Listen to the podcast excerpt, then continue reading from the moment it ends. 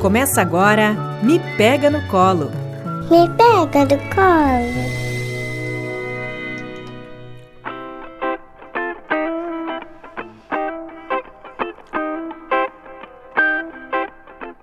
Olá, eu sou a Fran Benedetti. Eu sou a Cris Cruel e esse é o Me Pega no Colo, o podcast do mestrado profissional Saúde Materno Infantil da Universidade Franciscana.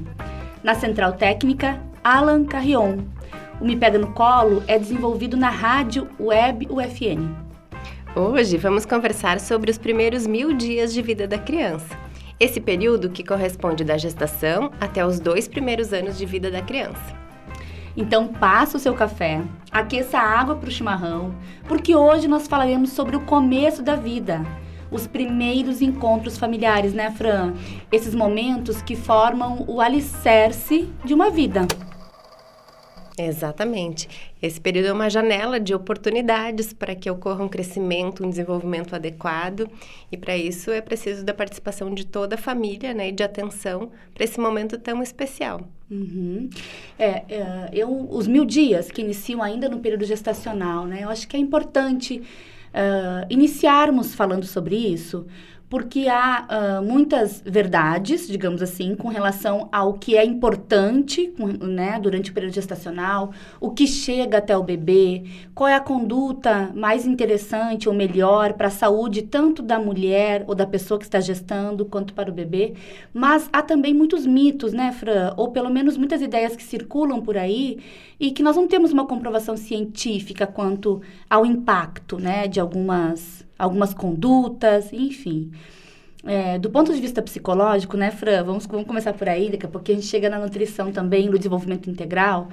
Do ponto de vista psicológico, a gente tem uma... Uh, muitas perguntas, assim, surgem a respeito de, de o quanto que o bebê que está dentro do útero, né, está sendo gestado, o quanto que ele sente aquilo que a pessoa que está gestando, a progenitora, vive, né? O quanto dessa experiência impacta no bebê. Eu acho que esse é um ponto importante aí para a gente começar falando sobre a gestação. É, é claro que é, há muito do que acontece nesse corpo que está gestando em termos de liberação hormonal, né, da fisiologia, e que ultrapassa, né, a barreira placentária e chega até o bebê e, e traz algum impacto para ele. Mas o que, qual que é o mito aí que circula também, que eu acho que é importante a gente falar? Há uma ideia de que se a mãe sente uh, um afeto por alguém, por exemplo, né, ou está muito uh, imersa numa emoção, o bebê irá Uh, estará impactado ou irá sentir exatamente a mesma coisa que a mãe sente, né? Então, se a mãe sente raiva, se a mãe sente ressentimento, né? Então, o bebê vai sentir. Ou mesmo uh, um sentimento que é muito comum durante a gestação, uma experiência muito comum, que é a ambivalência. Que é a hora se a progenitora está muito feliz, realizada, contente com a, a experiência gestacional, ora ela já não sabe mais se esse é o momento mais apropriado para a chegada de um bebê na sua vida. E ela tem medo, ela tem dúvida, e ela tem receio. E muitas vezes as mulheres, ao manifestarem essa, essa ambivalência, elas são repreendidas assim. Não diga uma coisa dessas que o teu bebê está ouvindo. Né? Não, não sinta assim, porque o teu bebê está sentindo a mesma coisa, ele vai sentir alguma rejeição.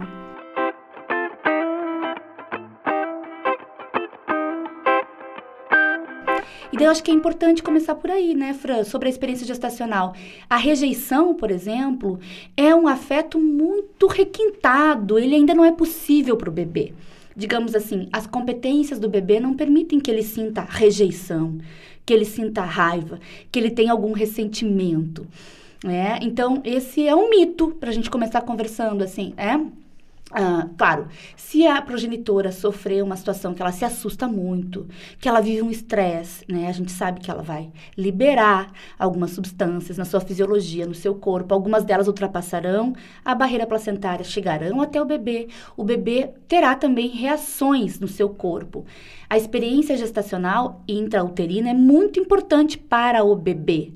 É claro que se um estresse se mantém como padrão, por exemplo, para o bebê, ele já nasce com marcas desse estresse. Mas acho que a gente pode diferenciar o que é uma sensação no corpo, uma manifestação que vai chegar até o bebê, do que é uma emoção ou um afeto mais requintado, que exige uma competência é, psíquica e mental que o bebê ainda não tem. Cris, mas então, é, isso tudo, né, que, que as pessoas acabam comentando, né, de, ah, não senti isso, não senti aquilo, não faz a mulher não sentir, né, essa experiência, só não falou, então não, te, não tá sentindo.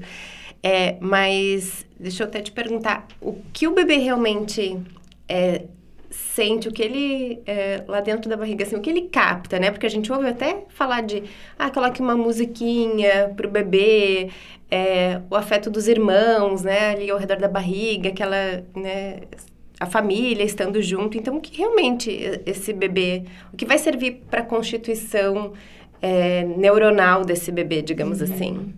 Fran, eu acho que é importante a gente Uh, primeiro, ponderar o fato de que a qualidade das relações familiares durante a espera pelo bebê, essa questão do relacionamento com os irmãos, do, do clima afetivo que se estabelece na família e com os pais, isso não é importante exclusivamente porque chega imediatamente ao bebê e ele reage a isso na ocasião que acontece.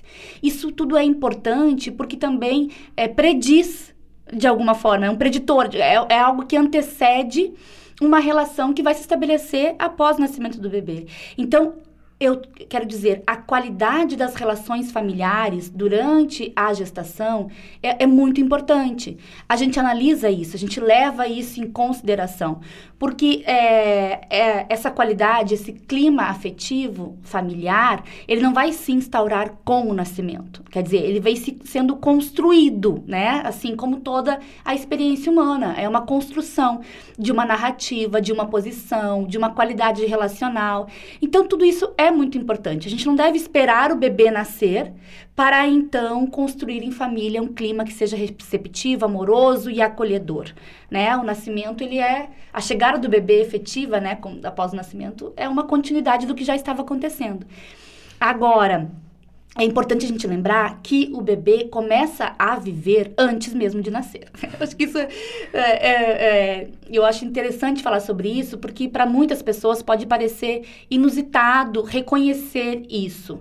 Então, assim, ó, durante a experiência intrauterina, o bebê ele está em desenvolvimento progressivo, né, Fran? Então a gente sabe, alguns sentidos se desenvolvem antes, outros depois, né? A audição, tu falaste da música, né? A uhum. audição realmente é um sentido que se desenvolve bem precocemente, assim, no período gestacional, né? Então, anterior às 30 semanas de gestação, os bebês já têm alguma condição de escuta. E, e essa competência vai se ampliando, vai se aprimorando. De modo que quando ele está prestes a nascer, as competências são ainda maiores. E aí, bom, durante esse período, o que, que o bebê vai, ele vai sentindo no seu corpo, ele vai reagindo àquilo. O que o, que o bebê vive durante o, a experiência gestacional é uma experiência somática, né? Ele reage a isso que acontece, aquilo que ele consegue capturar por meio dos seus sentidos. E há algum momento no final da gestação, Fran, que é muito importante, a gente não sabe precisar que momento é esse, mas que o bebê uh, desenvolve uma capacidade maior, não somente de viver as experiências intrauterinas, mas de guardar algum registro delas. Né? Então, isso eu estou falando assim do final da gestação. Em algum momento, ao final da gestação, esse bebê é, é, essa, essa anatomia, essa fisiologia que está se desenvolvendo, se une à psicologia, a uma maior competência mental e de guardar algum registro. Então, nós sabemos que o bebê Sim, ele guarda algum registro da experiência intrauterina, mas não é como uma memória, não é como nós, né, a nossa memória, assim, ah, que a gente lembra de uma imagem, de uma situação, e o bebê não é capaz disso ainda. Mas ele guarda algum registro que é somático, um registro sensorial, digamos assim, né, nos seus sentidos, assim. Então, e ele começou a viver antes. O parto, o nascimento do bebê, né, o parto que a progenitora vive, o nascimento que o bebê vive, então ele é uma experiência o nascimento é uma experiência vivida pelo bebê. Eu acho que isso é, nos, nos traz uma outra dimensão do nascimento, sabe? Não como um evento que inaugura a vida, não, a vida já foi inaugurada antes. Então vejam a importância de cuidarmos desse momento também, do nascimento, porque o bebê já está vivendo, ele já estava vivo. E assim como ele guarda esse registro é, é sensorial do que ele viveu durante a gestação, ele também vai guardar algum registro da experiência de nascer.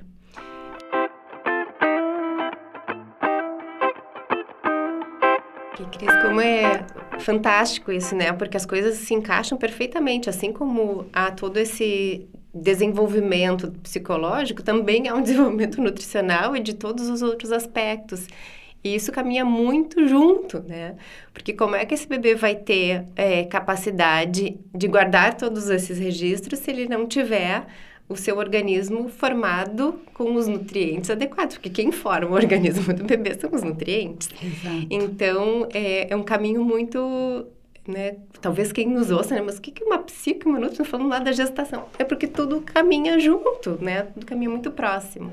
Então, quando a gente pensa, ah, a mulher tem que se preparar, né, de alguma certa forma, quando puder, para a gestação, tomando o ácido fólico, né, que eu acho que é a vitamina mais conhecida, assim, antes da gestação, para que quando o bebê for começar ali o seu desenvolvimento, ele ter fechamento de tubo neural, né, toda, toda essa questão e que é muito próxima, né? Como é que ele vai se desenvolver adequadamente, ter todos os seus é, sentidos sensoriais se ele não tem um fechamento de tubo neural, por exemplo, né? Uhum. Então, também o que a gente ouve, né, de que, ah, tá gestante, então pode, né, pode satisfazer todas as suas vontades, pode comer um pouco de tudo.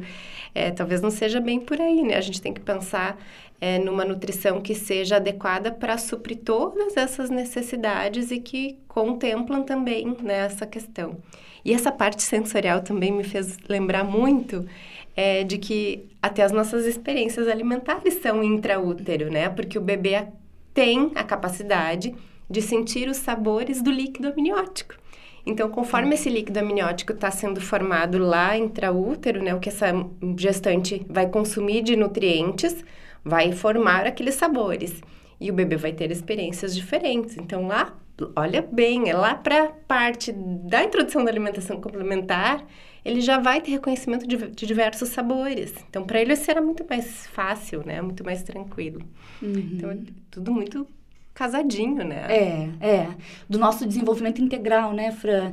Agora eu fiquei pensando, uh, algumas mulheres, com relação a esse aspecto nutricional, né, Fran? Algumas mulheres se sentem muito invadidas pela experiência gestacional. Sentem que perderam a sua liberdade, a sua autonomia e que a partir daquele momento tudo gira em torno do bebê, né? É como se ela deixasse de ser uma pessoa ali, ser reconhecida como pessoa. E daí eu imagino o quão desafiador é para um profissional da nutrição prescrever uma dieta que precisa considerar a presença desse feto que se desenvolve ali, né? E esse, inclusive essa essa riqueza de sabores é, com as quais ele vai entrar em contato e tudo mais. É, agora, como fazer isso sem que a progenitora sinta que ela está sendo ignorada. Quer dizer, agora tudo gira em torno do bebê. A gente sabe que algumas mulheres têm alguns hábitos anteriores à gestação e que precisam ser reduzidos ou até mesmo eliminados, como, por exemplo, tabagismo, consumo de álcool. Uh, então, eu acho que um grande desafio para os profissionais é, é conseguir realizar uma consulta, um encontro que seja acolhedor para essa mulher, que reconheça que ali há uma pessoa integral, que as suas preferências, os seus desejos, a sua experiência deve ser considerada e, ao mesmo tempo, cuidar desse, desse feto que está em desenvolvimento, né, Fran? Mas sabe, Cris, que os estudos têm nos mostrado que para muitas mulheres esse é o melhor momento para mudar hábito alimentar, né? Porque ela tá tão é, imbuída nesse sentimento, assim, que para ela é fundamental que os hábitos dela também modifiquem e os hábitos da família. Então, para a nutrição, talvez esse seja um melhor momento para mudança de hábitos, porque tem um, um, fator motivacional muito maior do que qualquer outra qualquer outra coisa, né? Sei lá, o verão, qualquer outro sentido desses. Então, é, é, mais tranquilo, me parece, né? uhum. né? Claro que quando essa gestação é desejada, né? Quando, agora, quando não é, realmente é mais complicado, porque é, aí não há essa motivação né, do, do bebê.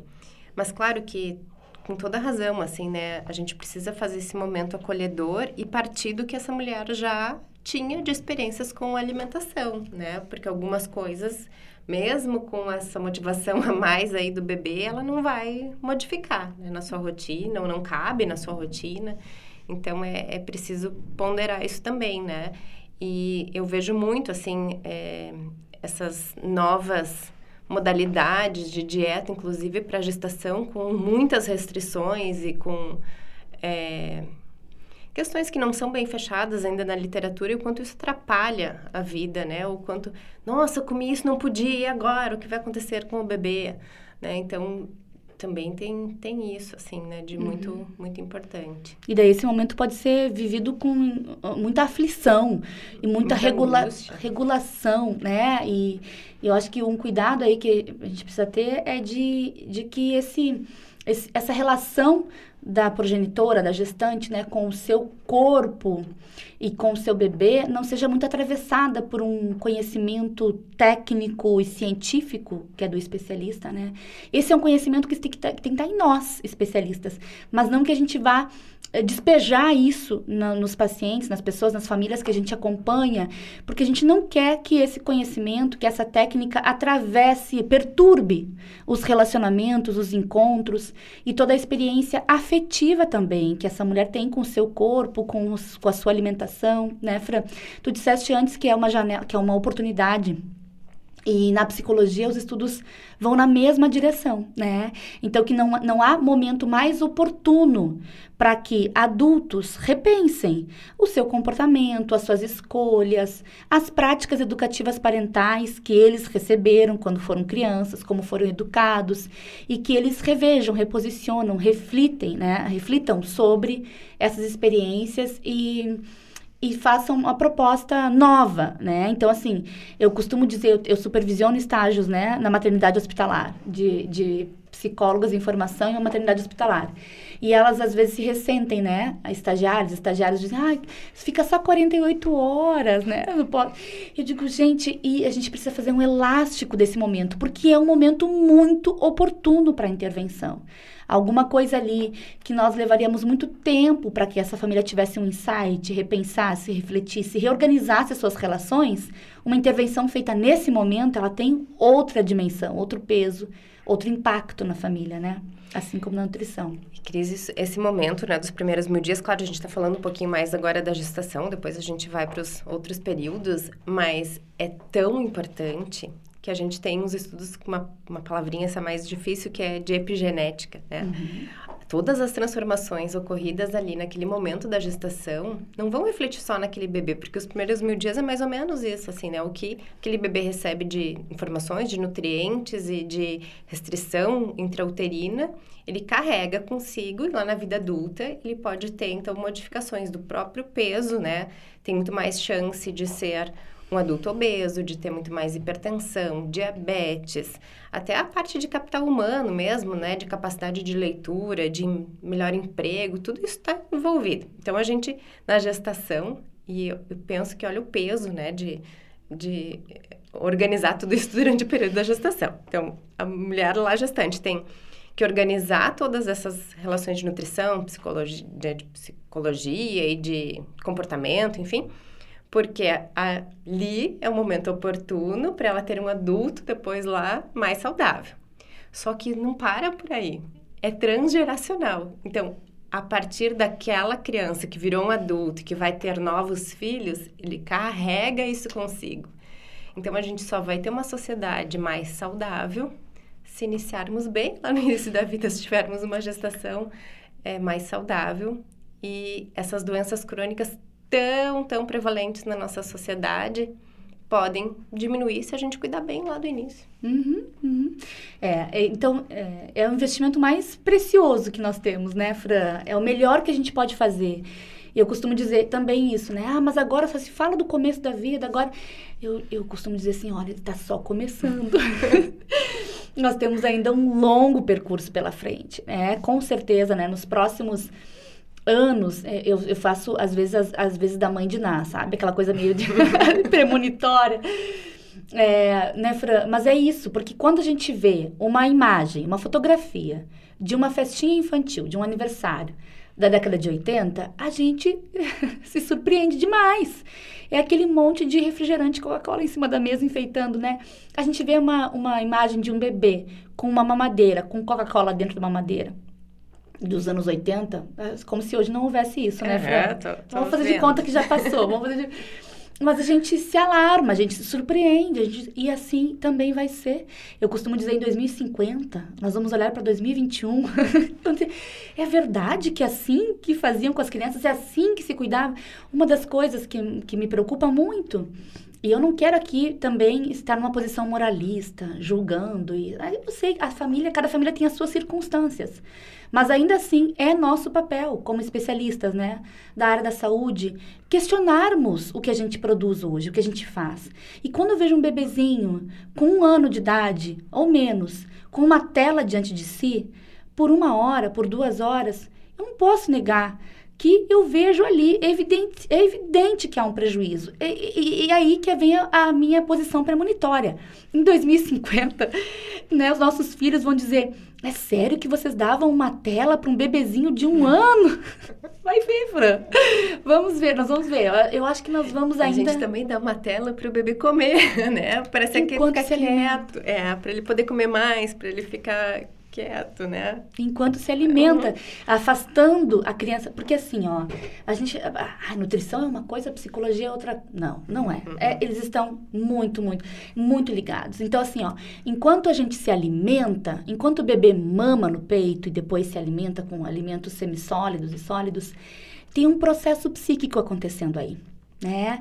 Então, que, e esse processo psíquico colabora para uma experiência integrativa e para que, que essa, essa criança tenha maior consciência da sua corporeidade. Então, o que, que a gente vai dizer? Está acontecendo aí uma elaboração imaginativa das funções corpóreas. Esse bebê mastiga, esse bebê deglute. Primeiro ele suga, né? Suga. E essa deglutição, tudo que está acontecendo no corpinho dele vai colaborando para que ele tenha progressivamente, cada vez mais, é, consciência e percepção quanto ao seu corpo. Sabe que o bebê pequenininho, né, do ponto de vista da psicologia aqui, mas que envolve, olha só, envolve neuro, envolve toda essa questão motora, ele não sabe que o pé direito dele é o pé direito dele. Ele nasceu, ele não sabe. então, assim, é necessário que haja todo um processo de desenvolvimento e de amadurecimento que é céfalo caudal, né? Quer dizer, que começa ali pela cabeça. O bebê primeiro sustenta a cabecinha, depois ele sustenta o seu tronco, né? E depois ele, ele senta, e depois ele... Quer dizer, há todo um processo aí que vai acontecendo e a psicologia vai colaborando para isso, né? Mas vai levar um tempo para que ele saiba que o pé direito dele é o pé direito dele. Então, quando a gente coloca uma tela diante de uma criança, né, Fran? Não é um prejuízo exclusivamente nutricional. Mas, poxa vida, qual é a consciência que ela tem da, de, desse, dessa, desse comportamento que ela está tendo, das reações do corpo dela, de saciedade, da barriguinha cheia ou da fome? A gente né, não permite isso à criança.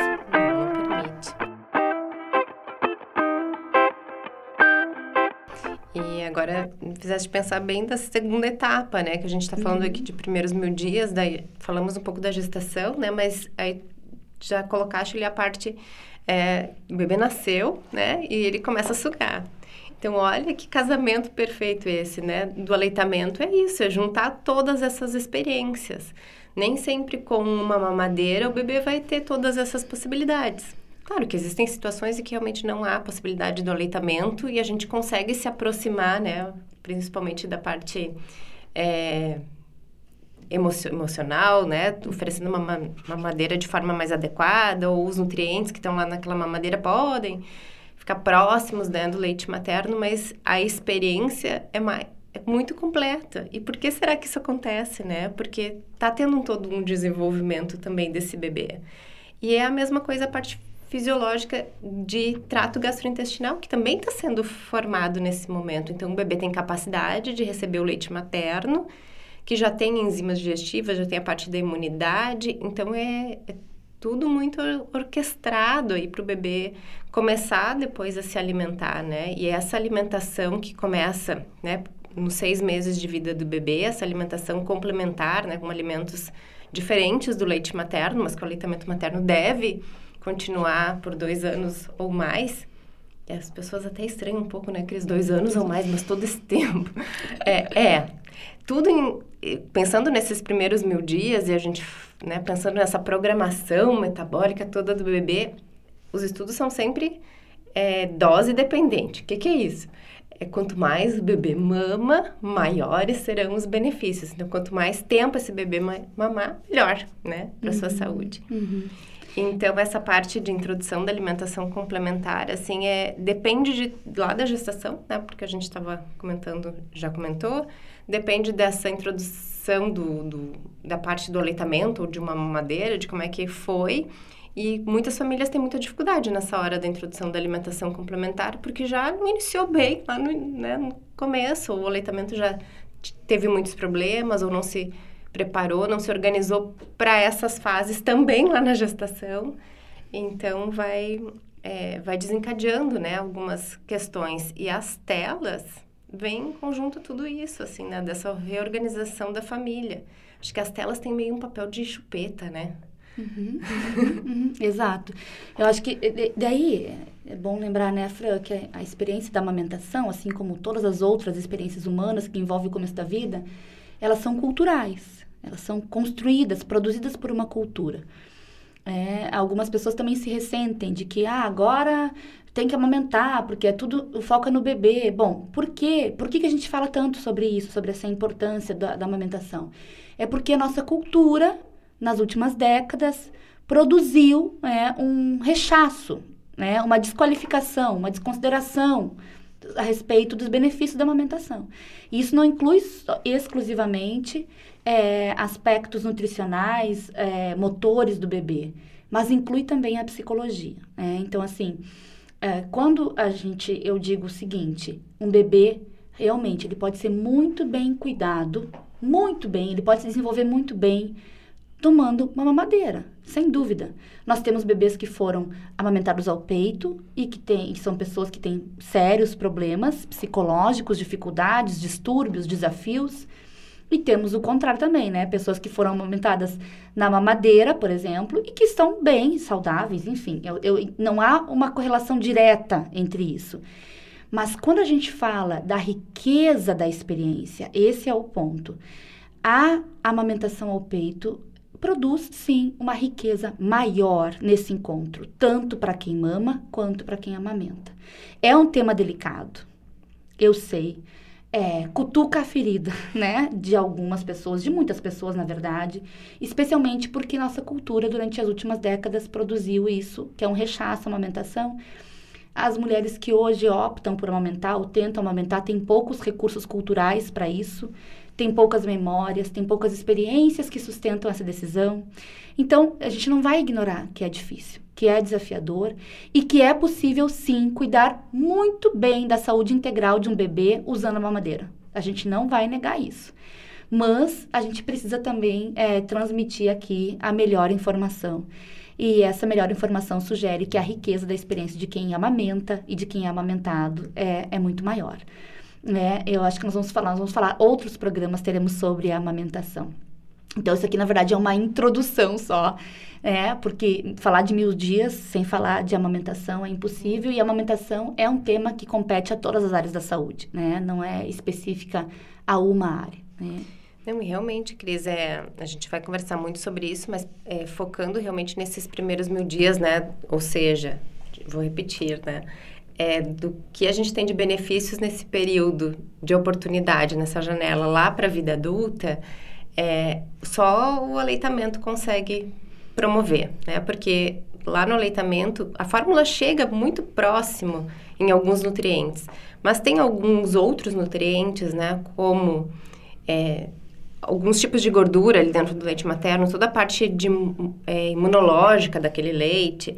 Tem coisas que a indústria, eu espero que né, na previsão da mãe de Ná não apareça, que a indústria um dia vai conseguir colocar isso dentro de uma, de uma lata. Né? Mas, realmente, é, esses benefícios, alguns bem pontuais na parte nutricional, a gente consegue por meio do aleitamento. Mas, claro que isso é... A gente ainda tem um caminho longo pela frente, né? Nem a gente ainda tem muito, metade só das nossas crianças sendo amamentadas no, no país, um pouquinho mais da metade, é, até os dois anos ou mais. Então, a gente ainda tem um longo caminho, a gente vai falar isso em outros, em outros momentos, assim. Né? Mas é, o aleitamento é um bom início de, de começo de vida do ponto de vista nutricional. Mesmo quem não que aquela mulher não consiga amamentar por um longo período, o pouco que ela consegue, o pouco período, né, já, já é excelente para o seu bebê, né? Então também a gente pode pensar nesse sentido. Talvez não dê tudo, né? via aleitamento, toda a parte da alimentação, mas o pouco que ela consegue já, já auxilia bastante, assim, do ponto de vista nutricional. Uhum.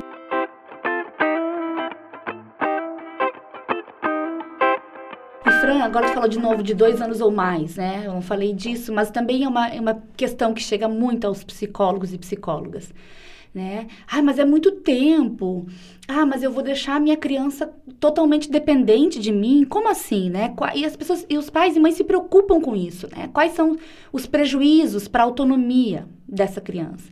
E de novo, cuidar de crianças, cuidar de bebê, isso é uma construção cultural. Então, em algumas culturas em que a autonomia é preconizada, vai se jogar essa criança logo, né, para ir para o mundo. Em outras culturas, não, não há essa esse interesse tão grande de que a criança, né, logo se torne autônoma. Mas o que a gente pode afirmar, primeiro, lembrar, é que o bebê humano é um filhote. E ele é um filhote até os três anos, pelo menos, né? Os três primeiros anos ele é um filhote. É, a gente não pode ignorar a dependência do bebê. É claro que há uma progressiva independência há uma progressiva de independência, né? Então, o bebê nasce em estado de extrema dependência, que é o que a gente chama de uma dependência absoluta. E o que faz, o que permite ao bebê a, a alcançar maior independência? É justamente a qualidade de cuidado. Você entende? Eu, eu costumo fazer uma, uma, uma aproximação, né? uma, uma analogia da dependência com a necessidade. Porque, bom, se eu estou com sede, o que vai fazer com que eu supere essa minha necessidade é a água. É, é a atenção à minha necessidade, é o atendimento à minha necessidade.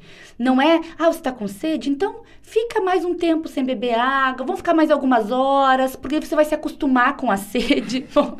Entende? Então, a, a dependência do bebê, ela é uma necessidade. É quando a gente atende a necessidade do bebê que ele conquista uma nova habilidade, uma nova competência e que ele se desenvolve. Então a gente não precisa ter receio quanto a isso. Né? Ah, eu, eu, ah, se eu deixar o meu bebê no peito. Bom, nós temos, claro, que avaliar toda a circunstância de cuidado a amamentação é, é um único elemento. Qualquer profissional da psicologia que faça, que produza uma avaliação psicológica em termos de dependência, independência, autonomia ou a falta de autonomia, a partir exclusivamente de uma narrativa sobre a amamentação, pô, tá equivocado esse trabalho aí tá pela metade, não é possível fazer isso. Então, assim, ó, a amamentação, ela, claro, ela é representativa de uma cena de cuidado, mas a gente precisa avaliar todos os outros aspectos, né? Como que é o clima familiar, como se desenrola o cotidiano, como que se dão as relações, é por aí. É, quais são os sintomas que a mãe e o pai apresentam? A serviço de que, que está essa amamentação? Ela, ela pode não estar a serviço de saúde, da saúde. Ela pode estar a serviço de um distanciamento conjugal, por exemplo. Claro, a gente vai avaliar tudo isso. Mas dizer exclusivamente, como alguns colegas dizem, que amamentar por dois anos ou mais traz um prejuízo para o bebê, porque reduz a sua autonomia, porque impede a sua independência, não é possível afirmar uma coisa dessas. É. Então, eu quero, assim, também tranquilizar o pai, a mãe aqui que estão nos escutando quanto a isso.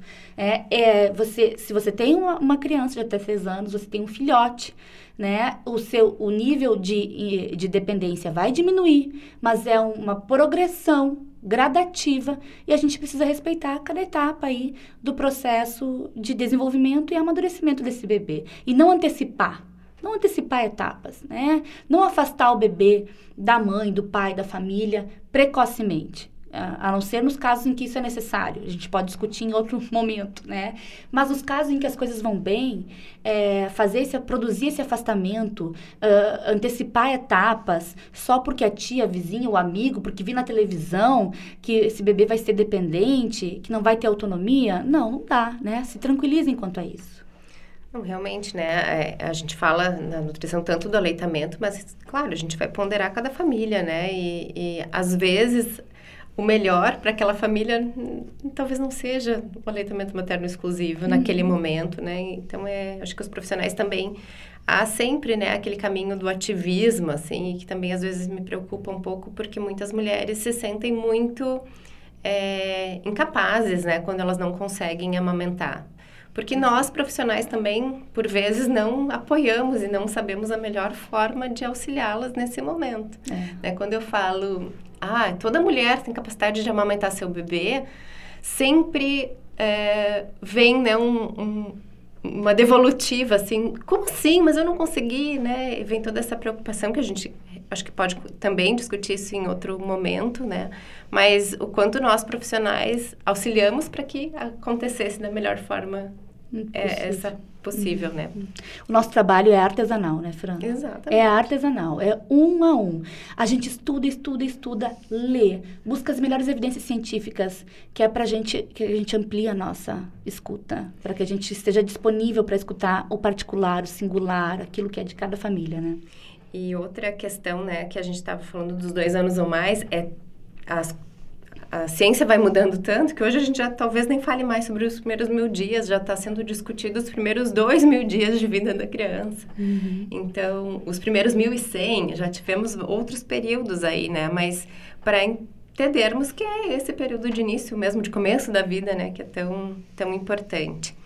E quando tu falaste, voltando um pouquinho, quando tu falaste lá da introdução da alimentação, não, não é, foi sobre a introdução, mas sobre a autonomia do bebê, me veio a introdução da alimentação uhum. complementar. E como cada criança é diferente também, porque a autonomia se vê na introdução alimentar, né? Porque tem crianças que é, só aceitam comer se elas comerem com a sua mãozinha, né? Uhum. Quando elas pegam o seu alimento. Ou porque tem aquelas crianças que precisam receber tudo pastoso pela boca, né? Ou como é que é o comportamento dessa família.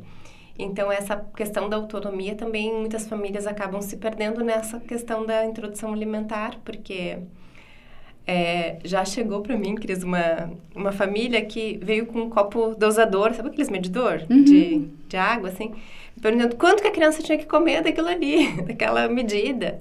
Então, a autonomia da criança está onde nesse momento, né? Uhum. Não é só uma capacidade de gasto, que é um momento de aprendizado, de sensorial, assim como era lá no aleitamento, né? De conhecer sabor, textura, cheiro, cor.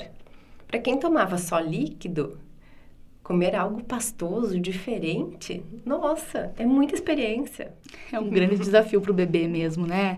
E como nós adultos, né, temos, estamos muito, tão centrados na nossa própria experiência, no nosso olhar, que a gente acaba ignorando o quão desafiador pode ser para o bebê. Cada uma das experiências que ele precisa viver é tudo muito novo para o bebê, né?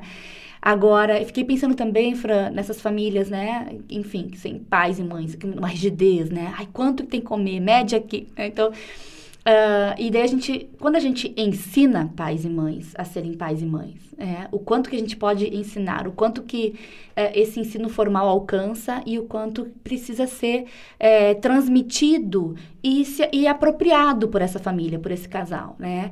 É, essa, esse mesmo casal, Fran, que chega ali pedindo qual é a medida que o bebê precisa comer.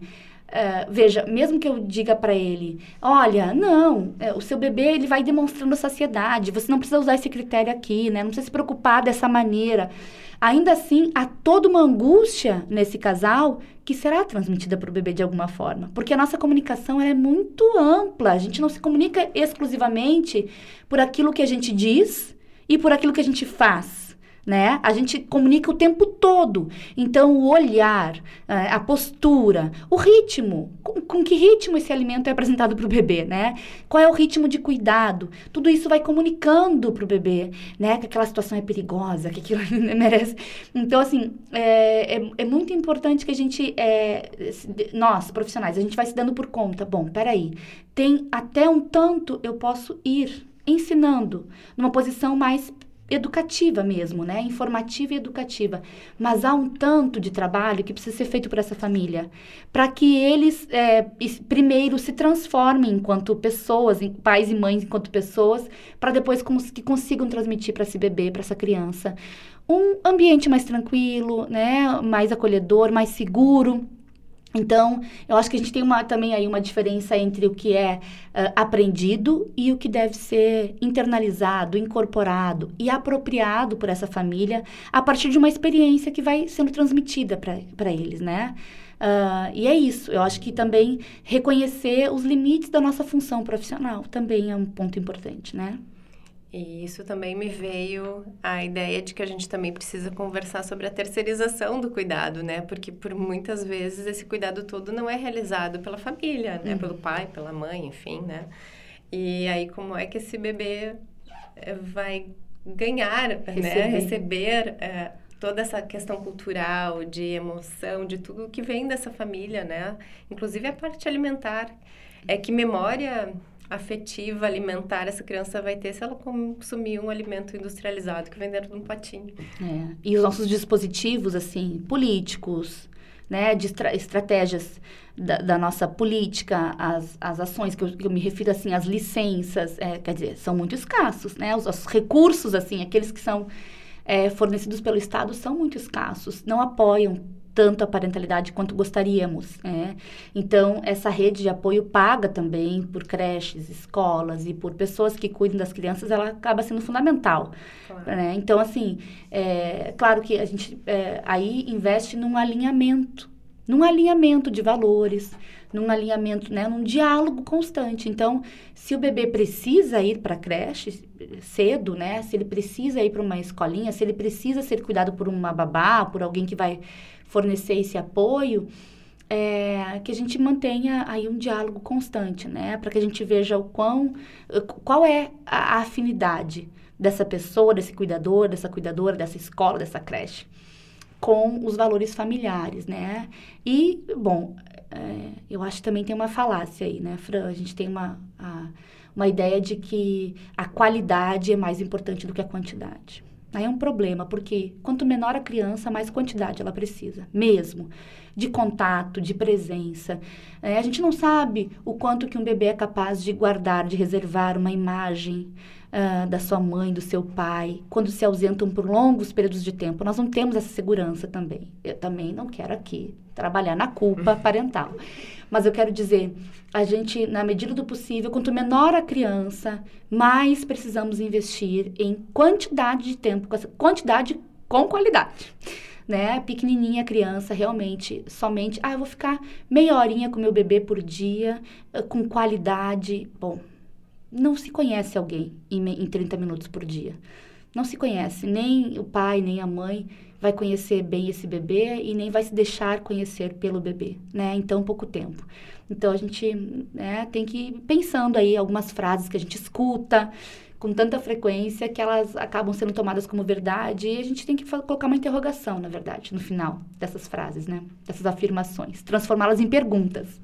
É, realmente, é, a gente se quiser ter uma sociedade diferente da que nós temos hoje, a gente precisa mudar esse início de vida, né? Como a gente falou lá no, no início. Então, aqui a gente trouxe alguns tópicos, né? Alguns temas e a gente tem tanta coisa para conversar nesse, nesse programa que é, a gente ficaria muito tempo ainda, né? Porque os é. primeiros mil dias são é, é, infindáveis, assim, de, de assuntos a serem abordados. A gente poderia falar só da nutrição, só da psico e assim por diante. Né? Mas é, a gente espera que realmente tenha ficado, assim, a ideia de que a gente precisa da melhor forma possível cuidar, né, desses primeiros mil dias, que é o que a gente tem realmente hoje de, de evidências maiores, né, ou, ou dos dois mil, enfim, conforme for vindo aí pela frente para que a gente tenha uma sociedade melhor, adultos melhores, né? Para que a gente não tenha uma sociedade com tantas carências, com tantos problemas de todas as ordens, né? Sejam elas do ponto de vista epidemiológico, com uma sociedade obesa, hipertensa, com diabetes, né? Uma sociedade doente, é, com muitos desafios psicológicos, Violência. né? Violência. Uhum. É, então, a gente precisa é, repensar. Então, acho que cada pai, mãe, ou cada família que quiser o que pensar em ter um bebê, ou se esse bebê chegar na família, é preciso pelo menos parar, né, Cris, eu acho, para refletir um pouquinho sobre essas questões. E os Nunca profissionais é. da saúde, inclusive, né? Nós, nós, sim, sim, muito. Porque nunca é sobre uma única criança, nunca é sobre uma única família. É sempre é, sobre uma transformação que a gente quer, que a gente almeja, que a gente precisa e que começa pela aí, né? Começa por esse cuidado artesanal que a gente produz no um a um. É isso por hoje, Fran. É isso, então qualquer dúvida podem entrar em contato conosco, qualquer comentário, sugestão de tema, né? Então podem escrever lá no arroba Fran Benedetti e ou Isso, no- pelas redes sociais, né? Esperamos vocês no Instagram. Coloquem lá as, as sugestões de vocês. É arroba Cristina Salem Cruel. E também pelo mestrado profissional Saúde Materna Infantil da Universidade Franciscana. Fica aqui o nosso convite. E por hoje temos a nossa conversinha. Tá ótimo. Tá certo, gente. Até o próximo Me Pega no Colo. Até mais.